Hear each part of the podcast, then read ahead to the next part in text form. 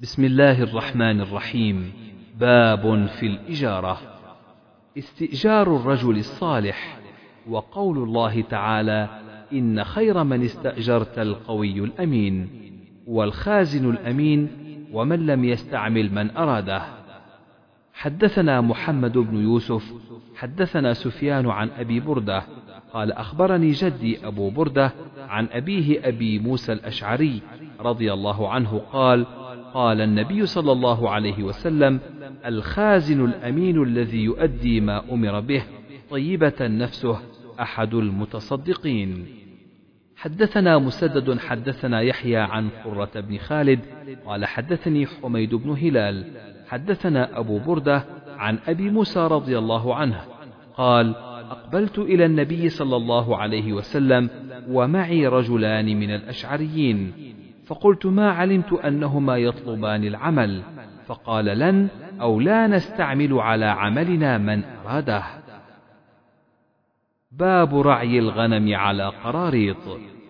حدثنا أحمد بن محمد المكي حدثنا عمرو بن يحيى عن جده عن أبي هريرة رضي الله عنه عن النبي صلى الله عليه وسلم قال ما بعث الله نبيا إلا رعى الغنم. فقال أصحابه وأنت؟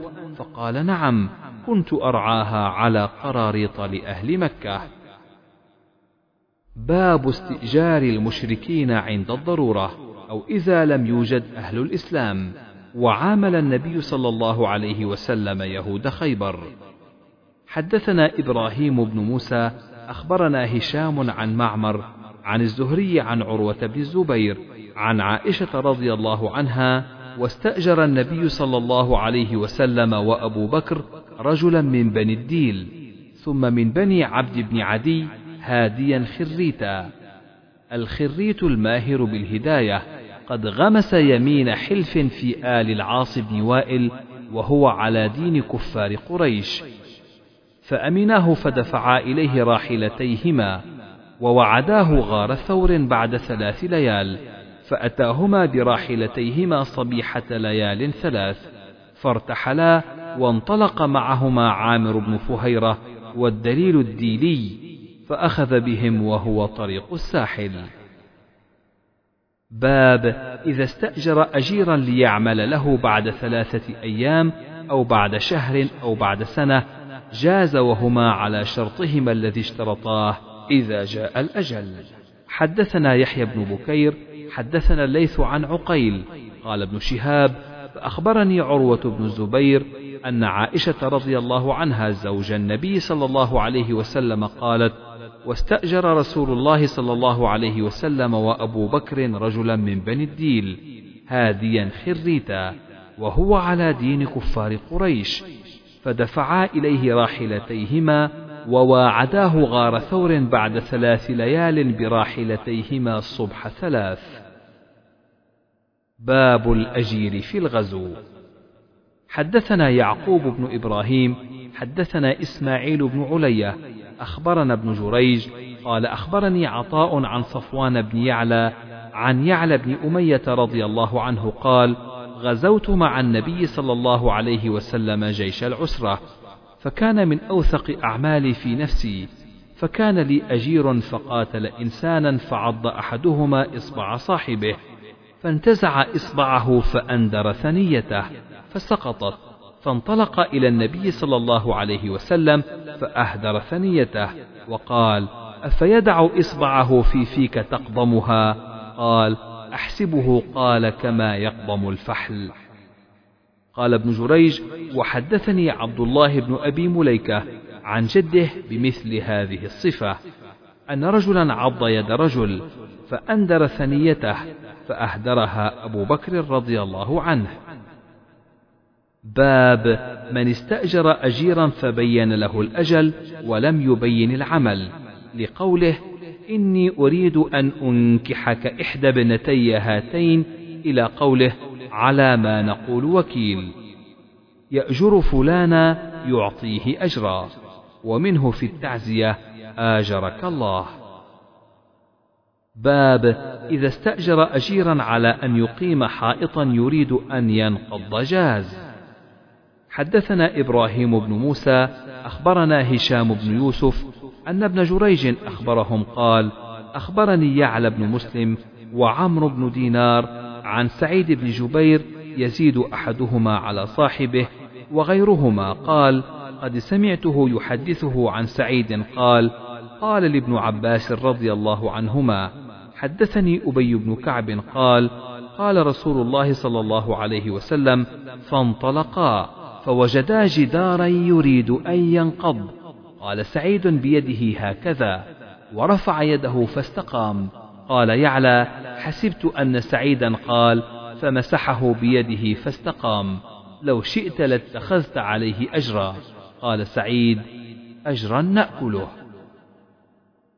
باب الإجارة إلى نصف النهار. حدثنا سليمان بن حرب حدثنا حماد عن أيوب عن نافع عن ابن عمر رضي الله عنهما عن النبي صلى الله عليه وسلم قال مثلكم ومثل أهل الكتابين كمثل رجل استأجر أجراء. فقال من يعمل لي من غدوة إلى نصف النهار على قيراط؟ فعملت اليهود. ثم قال من يعمل لي من نصف النهار إلى صلاة العصر على قيراط فعملت النصارى. ثم قال من يعمل لي من العصر إلى أن تغيب الشمس على قيراطين فأنتم هم فغضبت اليهود والنصارى فقالوا ما لنا أكثر عملا وأقل عطاء. قال هل نقصتكم من حقكم؟ قالوا لا. قال فذلك فضلي أوتيه من أشاء. باب الإجارة إلى صلاة العصر. حدثنا إسماعيل بن أبي أويس قال حدثني مالك عن عبد الله بن دينار مولى عبد الله بن عمر عن عبد الله بن عمر بن الخطاب رضي الله عنهما أن رسول الله صلى الله عليه وسلم قال: إنما مثلكم واليهود والنصارى كرجل استعمل عمالا فقال: من يعمل لي إلى نصف النهار على قيراط قيراط. فعملت اليهود على قيراط قيراط. ثم عملت النصارى على قيراط قيراط. ثم أنتم الذين تعملون من صلاة العصر إلى مغارب الشمس على قيراطين قيراطين. فغضبت اليهود والنصارى. وقالوا نحن أكثر عملا وأقل عطاء. قال هل ظلمتكم من حقكم شيئا؟ قالوا لا. فقال فذلك فضلي أوتيه من أشاء. باب إثم من منع أجر الأجير. حدثنا يوسف بن محمد.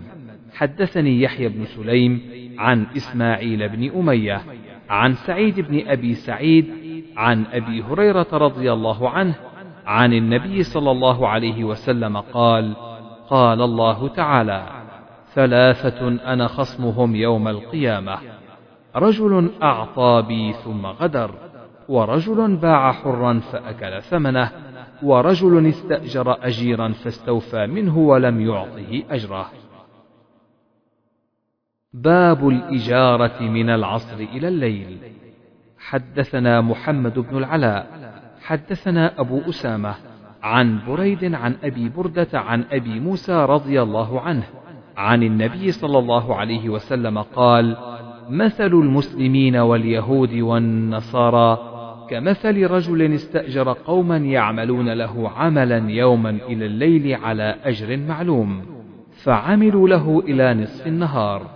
فقالوا لا حاجة لنا إلى أجرك الذي شرطت لنا وما عملنا باطل. فقال لهم لا تفعلوا أكملوا بقية عملكم وخذوا أجركم كاملا. فأبوا وتركوا واستأجر أجيرين بعدهم. فقال لهما أكملا بقية يومكما هذا ولكما الذي شرطت لهم من الأجر. فعملوا حتى إذا كان حين صلاة العصر قالا لك ما عملنا باطل ولك الأجر الذي جعلت لنا فيه. فقال لهما أكملا بقية عملكما فإنما بقي من النهار شيء يسير. فأبيا واستأجر قوما أن يعملوا له بقية يومهم فعملوا بقية يومهم حتى غابت الشمس واستكملوا أجر الفريقين كليهما. فذلك مثلهم ومثل ما قبلوا من هذا النور. باب من استأجر أجيرا فترك أجره فعمل فيه المستأجر فزاد أو من عمل في مال غيره فاستفضل. حدثنا أبو اليمان أخبرنا شعيب عن الزهري حدثني سالم بن عبد الله أن عبد الله بن عمر رضي الله عنهما قال سمعت رسول الله صلى الله عليه وسلم يقول انطلق ثلاثة رهط ممن كان قبلكم حتى أووا المبيت إلى غار فدخلوه فانحدرت صخرة من الجبل فسدت عليهم الغار. فقالوا إنه لا ينجيكم من هذه الصخرة إلا أن تدعوا الله بصالح أعمالكم. فقال رجل منهم اللهم كان لي أبوان شيخان كبيران وكنت لا أغبط قبلهما أهلا ولا مالا. فنأى بي في طلب شيء يوما فلم أرح عليهما حتى ناما. فحلبت لهما غبوقهما فوجدتهما نائمين وكرهت أن أغبق قبلهما أهلا أو مالا. فلبثت والقدح على يدي أنتظر استيقاظهما حتى برق الفجر فاستيقظا. فشربا غبوقهما. اللهم إن كنت فعلت ذلك ابتغاء وجهك ففرج عنا ما نحن فيه من هذه الصخرة. فانفرجت شيئا لا يستطيعون الخروج. قال النبي صلى الله عليه وسلم وقال الآخر اللهم كانت لي بنت عم كانت أحب الناس إلي فأردتها عن نفسها فامتنعت مني حتى ألمت بها سنة من السنين. فجاءتني فأعطيتها عشرين ومائة دينار على أن تخلي بيني وبين نفسها. ففعلت حتى إذا قدرت عليها قالت لا أحل لك أن تفض الخاتم إلا بحقه. فتحرجت من الوقوع عليها فانصرفت عنها وهي أحب الناس إلي وتركت الذهب الذي أعطيتها. اللهم إن كنت فعلت ذلك ابتغاء وجهك فافرج عنا ما نحن فيه. فانفرجت الصخرة غير أنهم لا يستطيعون الخروج منها. قال النبي صلى الله عليه وسلم وقال الثالث اللهم إني استأجرت أجراء فأعطيتهم أجرهم غير رجل واحد ترك الذي له وذهب فثمرت أجره حتى كثرت منه الأموال. فجاءني بعد حين فقال يا عبد الله أد إلي أجري. فقلت له كل ما ترى من أجرك من الإبل والبقر والغنم والرقيق. فقال يا عبد الله لا تستهزئ بي. فقلت إني لا أستهزئ بك. فأخذه كله فاستاقه فلم يترك منه شيئا.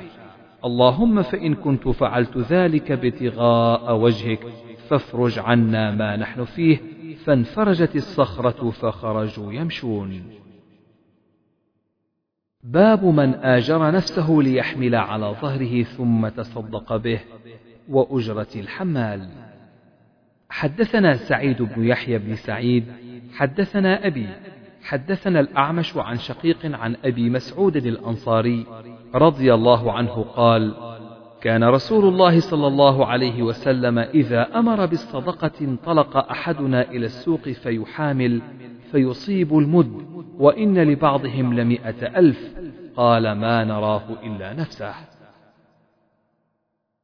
باب أجر السمسرة ولم ير ابن سيرين وعطاء وإبراهيم والحسن بأجر السمسار بأسا. وقال ابن عباس لا بأس أن يقول بع هذا الثوب. فما زاد على كذا وكذا فهو لك. وقال ابن سيرين إذا قال بعه بكذا فما كان من ربح فهو لك أو بيني وبينك فلا بأس به. وقال النبي صلى الله عليه وسلم المسلمون عند شروطهم. حدثنا مسدد حدثنا عبد الواحد حدثنا معمر عن ابن طاووس عن أبيه عن ابن عباس رضي الله عنهما. نهى رسول الله صلى الله عليه وسلم أن يتلقى الركبان ولا يبيع حاضر لباد. قلت يا ابن عباس ما قوله لا يبيع حاضر لباد؟ قال لا يكون له سمسارا. باب هل يؤاجر الرجل نفسه من مشرك في أرض الحرب؟ حدثنا عمر بن حفص حدثنا أبي حدثنا الأعمش عن مسلم عن مسروق حدثنا خباب قال كنت رجلا قينا فعملت للعاص بن وائل فاجتمع لي عنده فأتيته أتقاضاه فقال لا والله لا أقضيك حتى تكفر بمحمد فقلت أما والله حتى تموت ثم تبعث فلا قال وإني لميت ثم مبعوث قلت نعم. قال فإنه سيكون لي ثم مال وولد فأقضيك. فأنزل الله تعالى أفرأيت الذي كفر بآياتنا وقال لأوتين مالا وولدا. باب ما يعطى في الرقية على أحياء العرب بفاتحة الكتاب. وقال ابن عباس عن النبي صلى الله عليه وسلم أحق ما أخذتم عليه أجرا كتاب الله. وقال الشعبي لا يشترط المعلم إلا أن يعطى شيئا فليقبله. وقال الحكم لم أسمع أحدا كره أجر المعلم. وأعطى الحسن دراهم عشرة ولم ير ابن سيرين بأجر القسام بأسا. وقال كان يقال السحت الرشوة في الحكم وكانوا يعطون على الخرص. حدثنا أبو النعمان حدثنا أبو عوانة عن أبي بشر عن أبي المتوكل عن أبي سعيد رضي الله عنه قال انطلق نفر من أصحاب النبي صلى الله عليه وسلم في سفرة سافروها حتى نزلوا على حي من أحياء العرب فاستضافوهم فأبوا أن يضيفوهم فلدغ سيد ذلك الحي فسعوا له بكل شيء لا ينفعه شيء. فقال بعضهم لو أتيتم هؤلاء الرهط الذين نزلوا لعله أن يكون عند بعضهم شيء. فأتوهم فقالوا يا أيها الرهط إن سيدنا لدغ وسعينا بكل شيء لا ينفعه فهل عند أحد منكم من شيء؟ فقال بعضهم نعم والله إني لأرقي ولكن والله لقد استضفناكم فلم تضيفونا. فما أنا براق لكم حتى تجعلوا لنا جعلا. فصالحوهم على قطيع من الغنم. فانطلق يتفل عليه ويقرأ الحمد لله رب العالمين. فكأنما نشط من عقال. فانطلق يمشي وما به قلبه. قال فأوفوهم جعلهم الذي صالحوهم عليه. فقال بعضهم اقسموا. فقال الذي رقى لا تفعلوا حتى نأتي النبي صلى الله عليه وسلم فنذكر له الذي كان فننظر ما يأمرنا. فقدموا على رسول الله صلى الله عليه وسلم فذكروا له فقال وما يدريك أنها رقية؟ ثم قال قد أصبتم اقسموا واضربوا لي معكم سهما. فضحك رسول الله صلى الله عليه وسلم. وقال شعبة حدثنا أبو بشر سمعت أبا المتوكل بهذا. باب ضريبة العبد وتعاهد ضرائب الإماء حدثنا محمد بن يوسف حدثنا سفيان عن حميد الطويل عن أنس بن مالك رضي الله عنه قال حجم أبو طيبة النبي صلى الله عليه وسلم فأمر له بصاع أو صاعين من طعام. وكلم مواليه فخفف عن غلته أو ضريبته. باب خراج الحجام. حدثنا موسى بن إسماعيل حدثنا وهيب حدثنا ابن طاووس عن أبيه عن ابن عباس رضي الله عنهما قال احتجم النبي صلى الله عليه وسلم وأعطى الحجام أجره. حدثنا مسدد حدثنا يزيد بن زريع. عن خالد عن عكرمة عن ابن عباس رضي الله عنهما قال احتجم النبي صلى الله عليه وسلم وأعطى الحجام أجره ولو علم كراهية لم يعطه. حدثنا أبو نعيم حدثنا مسعر عن عمرو بن عامر قال سمعت أنس رضي الله عنه يقول كان النبي صلى الله عليه وسلم يحتجم ولم يكن يظلم أحدا أجره. باب من كلم موالي العبد أن يخففوا عنه من خراجه. حدثنا آدم حدثنا شعبة عن حميد الطويل عن أنس بن مالك رضي الله عنه قال دعا النبي صلى الله عليه وسلم غلاما حجاما فحجمه وأمر له بصاع أو صاعين أو مد أو مدين وكلم فيه فخفف من ضريبته. باب كسب البغي والإماء وكره إبراهيم أجر النائحة والمغنية وقول الله تعالى ولا تكرهوا فتياتكم على البغاء إن أردنا تحصنا لتبتغوا عرض الحياة الدنيا ومن يكرههن فإن الله من بعد إكراههن غفور رحيم. فتياتكم إماؤكم. حدثنا قتيبة بن سعيد عن مالك عن ابن شهاب عن أبي بكر بن عبد الرحمن بن الحارث بن هشام عن أبي مسعود الأنصاري رضي الله عنه أن رسول الله صلى الله عليه وسلم نهى عن ثمن الكلب ومهر البغي وحلوان الكاهن. حدثنا مسلم بن إبراهيم حدثنا شعبة عن محمد بن جحادة عن أبي حازم عن أبي هريرة رضي الله عنه قال نهى النبي صلى الله عليه وسلم عن كسب الإماء باب عسب الفحل. حدثنا مسدد حدثنا عبد الوارث وإسماعيل بن إبراهيم عن علي بن الحكم عن نافع عن ابن عمر رضي الله عنهما قال نهى النبي صلى الله عليه وسلم عن عسب الفحل. باب إذا استأجر أرضا فمات أحدهما. وقال ابن سيرين ليس لأهله أن يخرجوه إلى تمام الأجل. وقال الحكم والحسن وإياس بن معاوية تمضى الإجارة إلى أجلها. وقال ابن عمر أعطى النبي صلى الله عليه وسلم خيبر بالشطر فكان ذلك على عهد النبي صلى الله عليه وسلم وأبي بكر وصدرا من خلافة عمر. ولم يذكر أن أبا بكر وعمر جدد الإجارة بعدما قبض النبي صلى الله عليه وسلم. حدثنا موسى بن إسماعيل حدثنا جويرية بن أسماء عن نافع عن عبد الله رضي الله عنه قال أعطى رسول الله صلى الله عليه وسلم خيبر أن يعملوها ويزرعوها ولهم شطر ما يخرج منها. وأن ابن عمر حدثه أن المزارع كانت تكرى على شيء سماه نافع لا أحفظه. وأن رافع بن خديج حدث أن النبي صلى الله عليه وسلم نهى عن كراء المزارع وقال عبيد الله عن نافع عن ابن عمر حتى أجلاهم عمر.